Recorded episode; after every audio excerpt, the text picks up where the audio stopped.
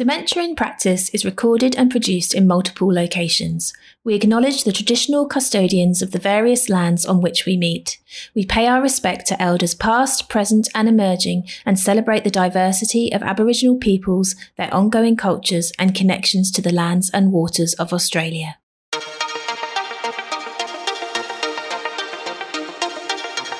Really we spend so much time with someone. Some neuropsychologists might spend four or five hours with someone, but you do get to know them quite well. So using that therapeutic relationship and that rapport you've built can be good to take to the next step as well. Hi, welcome back to Dementia in Practice, the podcast that's made by GPs for GPs and for other health professionals who want to learn more about dementia. I'm Hilton Koppe, and as always, my colleagues Dr. Marita Long and Dr. Steph Daly from Dementia Training Australia have joined me. And today we're going to get a bit nerdy because we're going to be talking about neuropsychology. Marita, have you referred many of your patients for neuropsychology assessment? I haven't actually, not directly to neuropsychologists. And I think the number one issue there being that there's always a really long wait list. But I know some of the younger patients that I've seen in practice where there's been concerns around cognition, I've always sent off to the memory clinic in our local area. And as part of that process, they always get seen by a neuropsychologist. Steph? Not in my current practice, but when I was working in the multidisciplinary geriatric team, um, we did come across quite a few reports from neuropsychologists, and often it's in the sort of situation where it's not a straightforward diagnosis and you need a bit more background to see what's going on, or if perhaps there are some complex capacity issues, then neuropsych would often get involved. And their reports are lengthy but also fascinating to read. It just shows you how much work goes into a neuropsychologist's um, report. It's a massive amount of work, and it was a sort of work that I really don't know that much about. So when I spoke with Professor Sharon Naismith about sleep and learnt that she was a neuropsychologist, I thought we should ask her back to talk with us a little bit about how a neuropsychologist might help for people living with dementia. So I actually started out as a depression researcher uh, working with Ian Hickey, and we were very interested in how depression impacts the brain. Um, as we know that depression is associated with a range of different brain changes. And I guess, you know, understanding then that depression is actually a disease of the brain or a dysfunction in the brain, you know, a couple of decades ago was a really pivotal time where we started to understand that we can do things for the brain to actually increase the brain's health. But also because depression itself is linked to so many cognitive changes, that was interesting, you know, to me as well. So I guess my interest in neuropsychology really stems from the fact that as a psychologist, you learn brain behavior relationships and that you know, we have a rudimentary understanding of what the brain actually does. Um, but, you know, neuropsychology itself was very much grounded and emerged from lesion studies. You know, lesion this part, you get this kind of deficit, which is fascinating for a young student. doing neuropsychology, but I guess kind of tying it together with the real kind of experience of seeing a patient or a client and what they're going through, whether that be depression or another mental health disorder. Um, really fascinated me. But in particular, I was kind of interested to know what can we do about it. So I did pursue my career in neuropsychology, but I guess I was a little disappointed that we did a lot of diagnostics you know what is what is wrong in the brain um, and just really writing reports around that. So we would spend you know around eight hours or so on average with a person really kind of taking an in-depth look at the functioning of the brain. So a bit like an mri scan but instead the functioning. And of course we have to spend a long period of time to get to know the mental health aspects and the you know where someone's coming from the day to day difficulties that someone's having, and then administering these tests that have very, very strong normative databases to really see, well, relative to where that person should be functioning, what are their difficulties. So essentially, we're trained very well um, in doing that. And I think what has impressed me about the discipline is it's very much standardized. So you can go to one neuropsychologist, and technically, you should get so the results should be the same um, as going to another neuropsychologist because you know the profession is so standardized in that sense. You might get some discrepancies or differences in the interpretation of data that you get from doing that assessment, but essentially the test results themselves um, will always be the same. And in that respect, you can really track very, very closely how the brain is changing um, over periods of, you know, six months to a year, and of course beyond that as well. Neuropsychology is very good at detecting very subtle changes in cognition that can't be detected on gross screening tests but also looking at how you know cognition may improve in response to treatment and how it may change, be that imp- improvements or declines, you know, over the longer term. And then I guess you know taking it a step beyond that, what do we do about that? How can we actually enhance someone's cognitive recovery and, and help them not only from a neurological perspective, but from a functional or mental health perspective, adapt to those cognitive difficulties that they may have as well.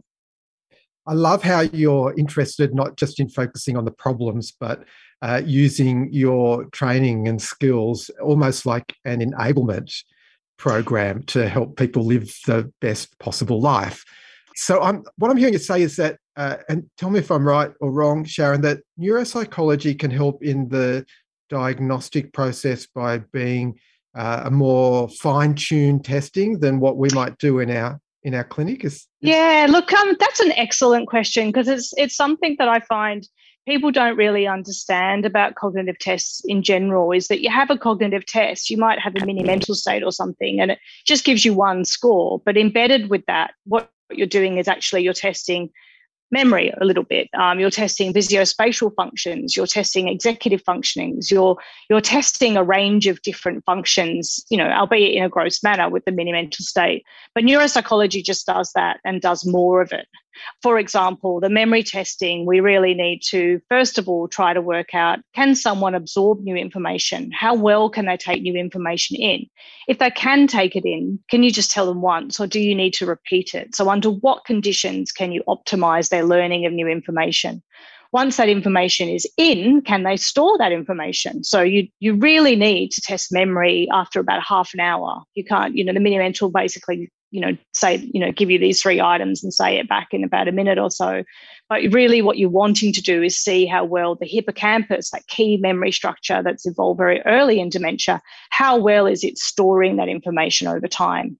And then sometimes people do store the information, but they can't retrieve it. So they have a recognition problem. So, what you're doing in the assessment is you're really building up a profile of what parts of the brain are working well what domains of functioning are working well and which ones are impaired. And from that, we can then match that, I guess, with the disease that we may be asked to kind of comment on, whether that's Alzheimer's disease or vascular dementia or depression. And we know those diseases affect the brain in different ways. So from that, we can usually say, well, this profile does look like Alzheimer's disease because actually you've got very early memory change, you've got changes in language, which you know, often kind of occur next or earlier. Then it's these changes in the parietal lobe functions or the visuospatial skills, and then you might get changes in executive functioning. So what we're doing in many ways is just extending, you know, tests like the mini mental state into much more detailed tests that have a great normative database. So they're, they're very sensitive even for high functioning individuals that are highly educated. Um, and then we're building a profile of, you know, what the brain looks like, how well is it working. So in that way, when I say it's a bit like an MRI scan, it kind of is, but it's really using the functioning rather than the picture to tell us the story. Yeah, so it's like a functional MRI. Yeah, uh, a bit like that. Yeah, but I mean, yeah. I guess with functional MRI, we still are not yet at the point where we can put someone in the scanner and say, bang, you know, there are changes in the bold signal and therefore you have X, Y, or Z. We kind of not, we haven't yet applied it to clinical practice enough. One of the real challenging things in general practice is differentiating depression and dementia. Could you put them side by side? What if you do neuropsych testing for someone with dementia and neuropsych testing for someone with depression? What differences would you see? Actually, a lot of differences. Depression, you often get the slowing of thinking. Um, so that's very prominent. Sometimes depression is a bit hard to differentiate from vascular dementia because you get that too, but they often occur side by side. But if we're just talking Alzheimer's versus depression, you know, you can you can have Alzheimer's with depression or Alzheimer's with vascular disease. So it does make it a bit more complicated. But Time course is important as well. Um, so we think, you know, when we're asking questions about memory and Alzheimer's disease, we want to start trying to work out when did the memory loss start occurring and has it really gone from memory? So we ask, do a lot of probing. You know, we might say to someone with depression, you know, what year is it? And they may say, I don't know. That's quite a common answer. But certainly when you give them multiple choice prompts, they usually do know. They are actually able to lay down new memories, but they can't retrieve them as well. So you can get that from the qualitative history. And of course, we get similar patterns when we do the testing of memory as well. So we'll often find that people with depression have some difficulties laying the information down.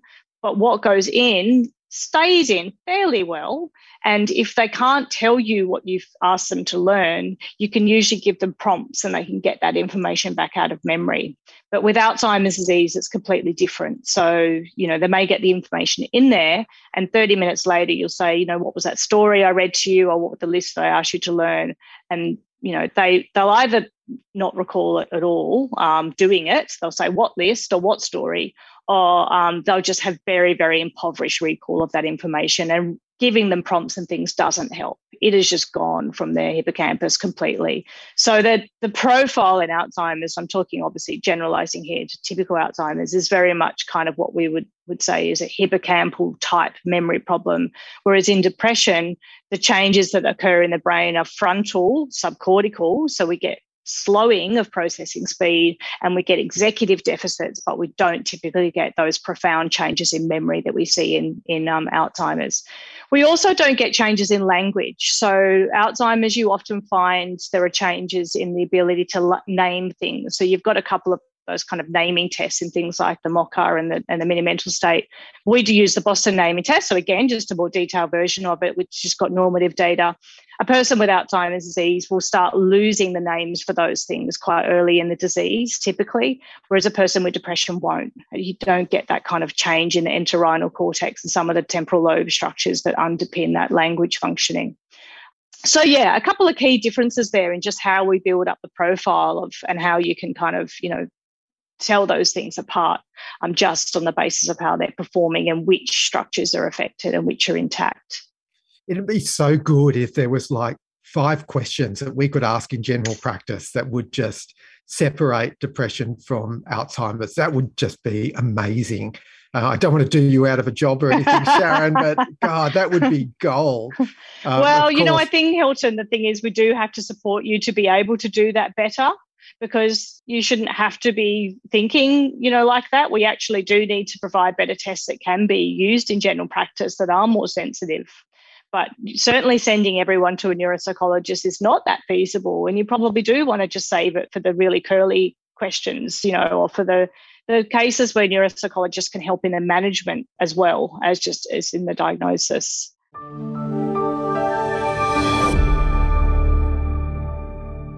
I thought after I was talking with Sharon, I just wanted to uh, steal her and have her sitting on my shoulder at all times and just do that, speed it up, come out with, no, this is definitely depression. I, th- I thought the way she broke things down, it really made sense. And Steph, what was happening for you as Sharon was explaining those differences between dementia and depression, which we do find so challenging in general practice sometimes? I guess it was bringing me back to the course that I did in Bradford because when we were taught to assess people for Alzheimer's disease, we were actually taught to look at those different cognitive functions in the brain and ask questions around them. So when she was mentioning about asking about language and memory, it reminded me that you know that's what we're doing when we're asking in our history taking trying to identify whether people have deficits across those areas but i didn't realize that um, specifically with depression you know there were differences. Obviously i knew that memory you know with people with alzheimer's doesn't come back but it's a useful sort of gauge i guess you know that you can offer prompts and then um, somebody with depression will probably be able to respond. But I guess most of the depression that we see in primary care is probably on the less severe spectrum, I guess. You know, we don't see many people who have really, really slowed communication, like probably comes across with people who have been assessed by neuropsychologists. But it is it's interesting to think about how the brain is working and, and how the questions that you ask are related to that. Yeah, and very much like she spoke about in sleep, about it's not just sleep, it's like getting off to sleep, staying asleep, and then waking up and the duration. I loved how she spoke about the three phases of a memory uh, that it needs to be laid down, it needs to be stored, and then it needs to be recalled. Had you ever thought of it in that way, Marita? Not in so much detail, no. When you said in the opening that we are going to get nerdy, I just kept thinking this is truly nerdy because it's just so complex. And you can see now why sending someone to a neuropsychologist, if there's any any doubt, is so important because it's just so complicated. And, you know, when we tell people, you know, neuropsychology is the gold standard, now I get why that's the gold standard. It's just a pity in lots of ways that we can't access it easily um, when we're trying to work out what's going on for people. But no, I hadn't. I had never thought about the either sleep or uh, memory like she's explained. Yeah, I think she explains it so well and takes these complex issues and breaks them down into their component parts, which I always thought that was a male paradigm, but it's something that um, Sharon does really well. The other thing that really struck me was that uh, she explained how neuropsychology is very standardized and that it doesn't matter really which neuropsychologist does the test, the results will um, should be transferable. Marita, I was thinking that just sounds like the opposite of general practice. 100%, doesn't it? And I guess that's because the way that we work with patients certainly isn't standardized. There's some things that are standardized and some things that we uh, would all have a similar approach, but we have such a different approach to our patients from that. Which is not a bad thing, Steph, is it? Because our patients are all different as well. So we're able to adapt to the the needs of our specific patients if we do what Sharon talked about, which was it takes a long time to get this information. Mm, the other thing I suppose is that she talked a lot about tests, didn't she? And using various screening tools and various tests and you know, then interpreting those. And, you know, one of the things about general practice is that we see so many undifferentiated problems at such an early stage that, you know, using tests to try and identify things is not actually that practical or useful. And we practice in a different way to, you know, spend a bit of time working things out over a period whilst we try and see what's going to develop. And it's a much more I don't know whether it's fluffy or or just experiential process. It's not really about testing. It's about of waiting for things to evolve and having spider senses to pick on things as they do evolve. It's a kind of different method, and that's why it's not standardized. Yeah, exactly, because uh, of the patients don't always read the textbooks and decide they're going to have one thing or the other. And I spoke uh, in the first part of the interview with Sharon about depression and dementia. And then I went on to ask her a little bit about anxiety as well. So let's hear what she had to say about that.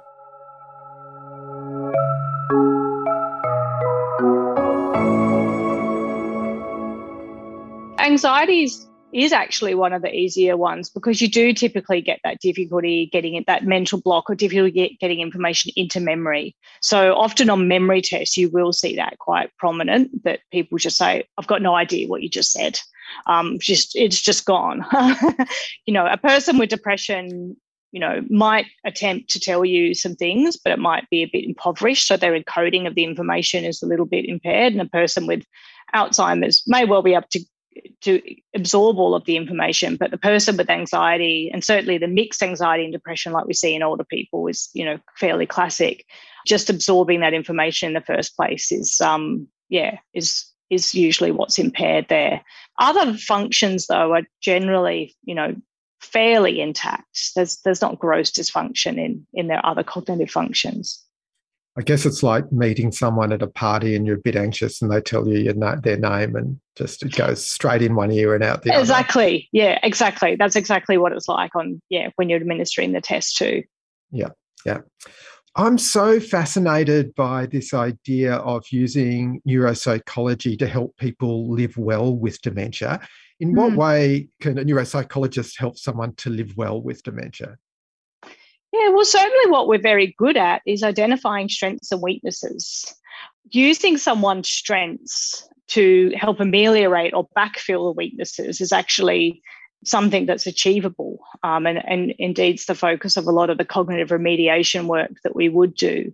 When you're kind of playing to someone's strengths, you're building on that, but you're also giving someone motivation and encouragement and confidence um, in their cognition, which in turn has a positive and knock on effect to other functions as well. So, certainly, as part of any report that I would ever do and I do an assessment, I would always say, you know, these are the weaknesses that we found and these are the strengths. So these are the things a person can do. They have difficulties with their memory, but if you keep the information structured, um, or if you repeat it, or if you give someone multiple choice prompts, they actually do really well with their memory.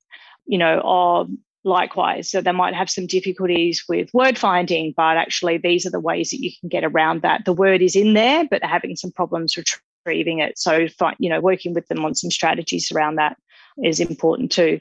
The other thing is, is you can do a lot of collaborative goal setting with people once you've got a good understanding of the person and their strengths and weaknesses. And you really, we spend so much time with someone that you really do get to know them after, you know, some neuropsychologists might spend four or five hours with someone, but you do get to know them quite well. So certainly using that therapeutic relationship and that rapport you've built can be good to then build on to take to the next step as well. It could also be about, you know, try this, you know, from a work perspective. So uh, there are many neurological disorders um, and neurodegenerative disorders where you get quite prominent fatigue. So it could be about, you know, that this person's actually got pretty good attention, but their working memory, their ability to juggle things in mind is not so great. So we can use some post-it notes, you know, to manage that kind of thing in the workplace. Um, but after a couple of hours, you are going to find, you know, there is still some significant fatigue. And so having a break every two hours is important. I'll limit the workday to just four hours because this is when they're kind of cognitively optimal. Um, or these are some other memory prompts that we can use in the workplace to help this person get around, you know, this or that you know, and taking it even a step further, someone that's got executive deficits, you might find that generating solutions to problems to make decisions is a, is an area of weakness for them. And you you find that quite commonly after stroke. Actually, they can make good decisions, but they might have difficulty kind of coming up with the solutions to various problems. So helping them a little bit with that generation is important, but they can still make their own decisions. So it's really just kind of providing that information so that whether it's the family or whether it's the workplace um, colleagues can kind of work with that information to really optimize their cognitive functioning and their strengths wherever possible. So I, I guess what I'm hearing you say is for people with uh, the early stages of dementia, if they're able to stay in the workplace or stay doing things that give them meaning, uh, that's going to be helpful for them in so many different ways.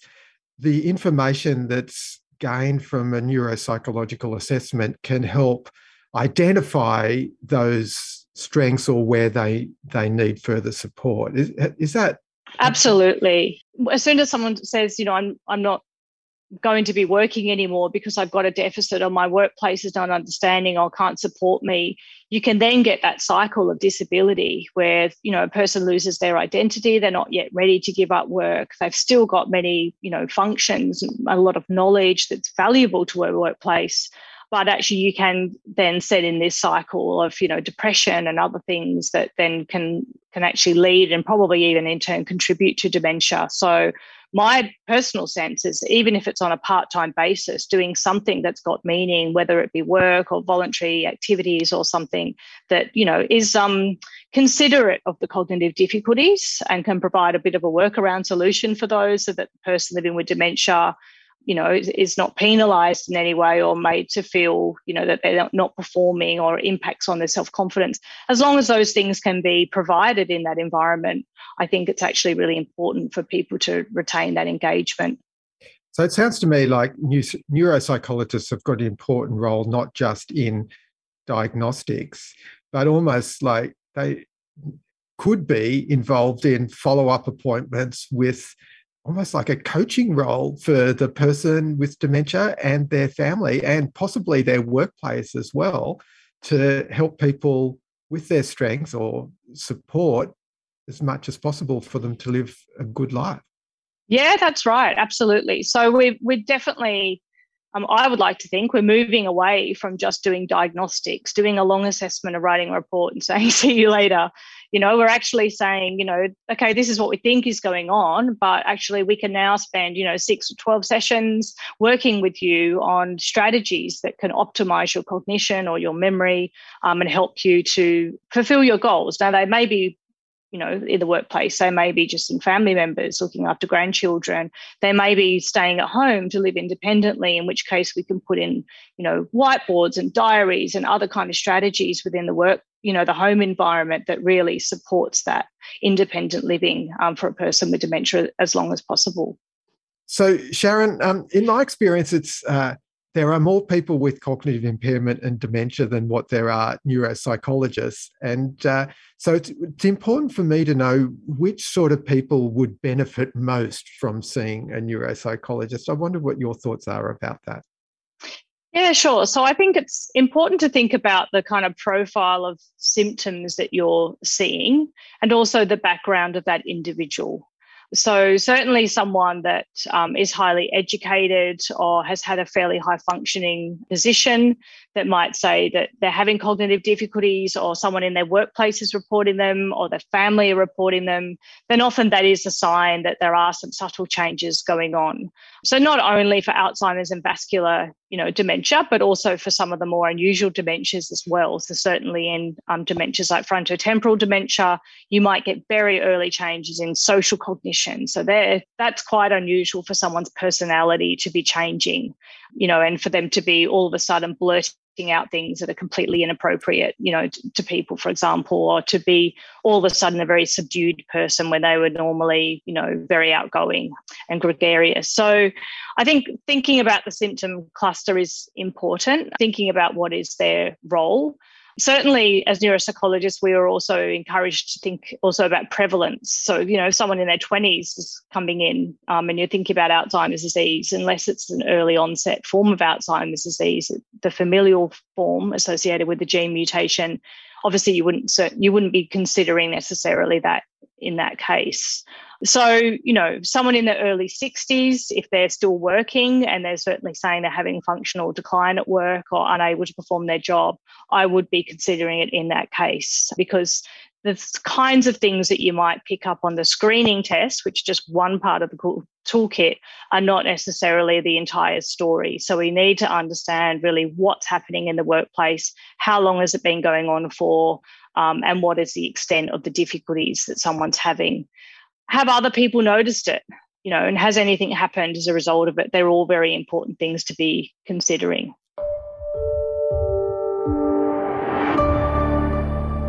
In our previous episodes, we've spoken a lot about the value of an earlier diagnosis in dementia. And listening to Sharon speaking then, it really became so apparent to me that if we're going to take a strength based or enablement based approach to dementia, the earlier that it's known, the greater the opportunity for changes to be made that can have a positive impact. What were your thoughts about that, Steph?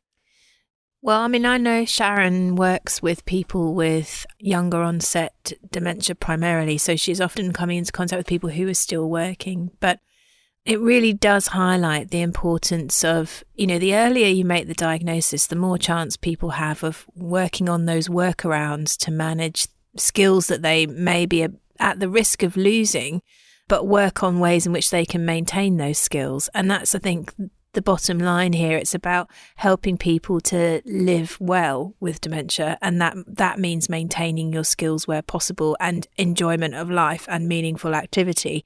And so, the earlier you make your diagnosis, the more likely you are to be able to enable people to do that. And the way that she was explaining how some of that cognitive stimulation works um, and and how you can really provide people with the tools to do that just emphasizes why it's so important, regardless of all the other things that we've talked about in the past about the importance of a timely diagnosis.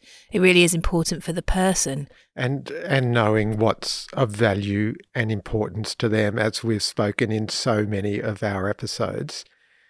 So, Marita, so much of what Sharon had to say just really highlighted to me the value that a neuropsychologist can add to the care of people living with dementia. So I know at some of the memory clinics there are neuropsychologists, but the waiting times to get to a memory clinic is long and the amount of time that a person can stay on the books is short.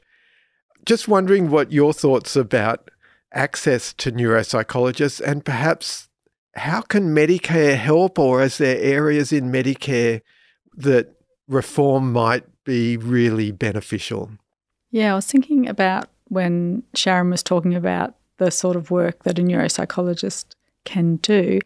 And I really started to feel like, you know, we sort of are living in a really ageist society, actually, because if you've got a neurodivergent kid or adult, what do we do? We have all sorts of supports to be able to help them learn well at school and uh, learn well at university. You think of the students who have learning plans to help facilitate or have extended times to do their exams so they're not disadvantaged by perhaps some of the challenges that they have. But we're not even thinking about it with our older population, are we? We're sort of it's almost like, oh, they're retired and they're they're not contributing to society anymore, or there's something there that why are we not allowing access for them to be able to live well in their later years? You know, and it can make such a difference. So I guess, you know, there's been strong push and a lot of money go into mental health treatment plans. And really, I guess part of our role in some ways is to continue to highlight that this is an area of need and it is an increasing issue because we're seeing more and more people living longer and then we are seeing more and more people living with dementia, and we should be able to do what we can to support them well, just like we would any other of our patients. So there's definitely a need there. But I'm guessing, you know, some ways maybe is if we can at least get an assessment done for some of these people, then there's probably from the report they give something that we can even start doing, even with perhaps a clinical psychologist to help them use this, you know, this strength based approach. Mm. Thanks so much for highlighting the differences in support in the community for uh, younger people compared to older people. Uh, really, when you were talking then, I thought, yeah, this is just wrong. Mm.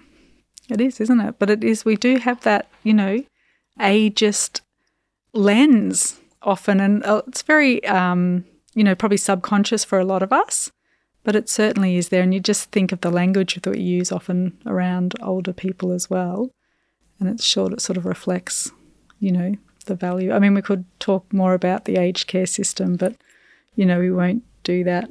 Yes, well, that's another podcast. that's another podcast. I guess it's because you, you know, until you become an older person, you don't recognize what being an older person is and so then it's the older population who are having to advocate for all these things and the younger mm. population just ignore them my mum's always going on about that mm. generally mm. and there was just another thing that i really found interesting that um, sharon brought up was the anxiety side of things because we often talk about the young often younger people who are coming in telling us that they think they have dementia because they went to a party the other day and they couldn't remember the person's name. They'd just been introduced or you know whether it be they, they go to the fridge and they can't remember what they've gone into the fridge for.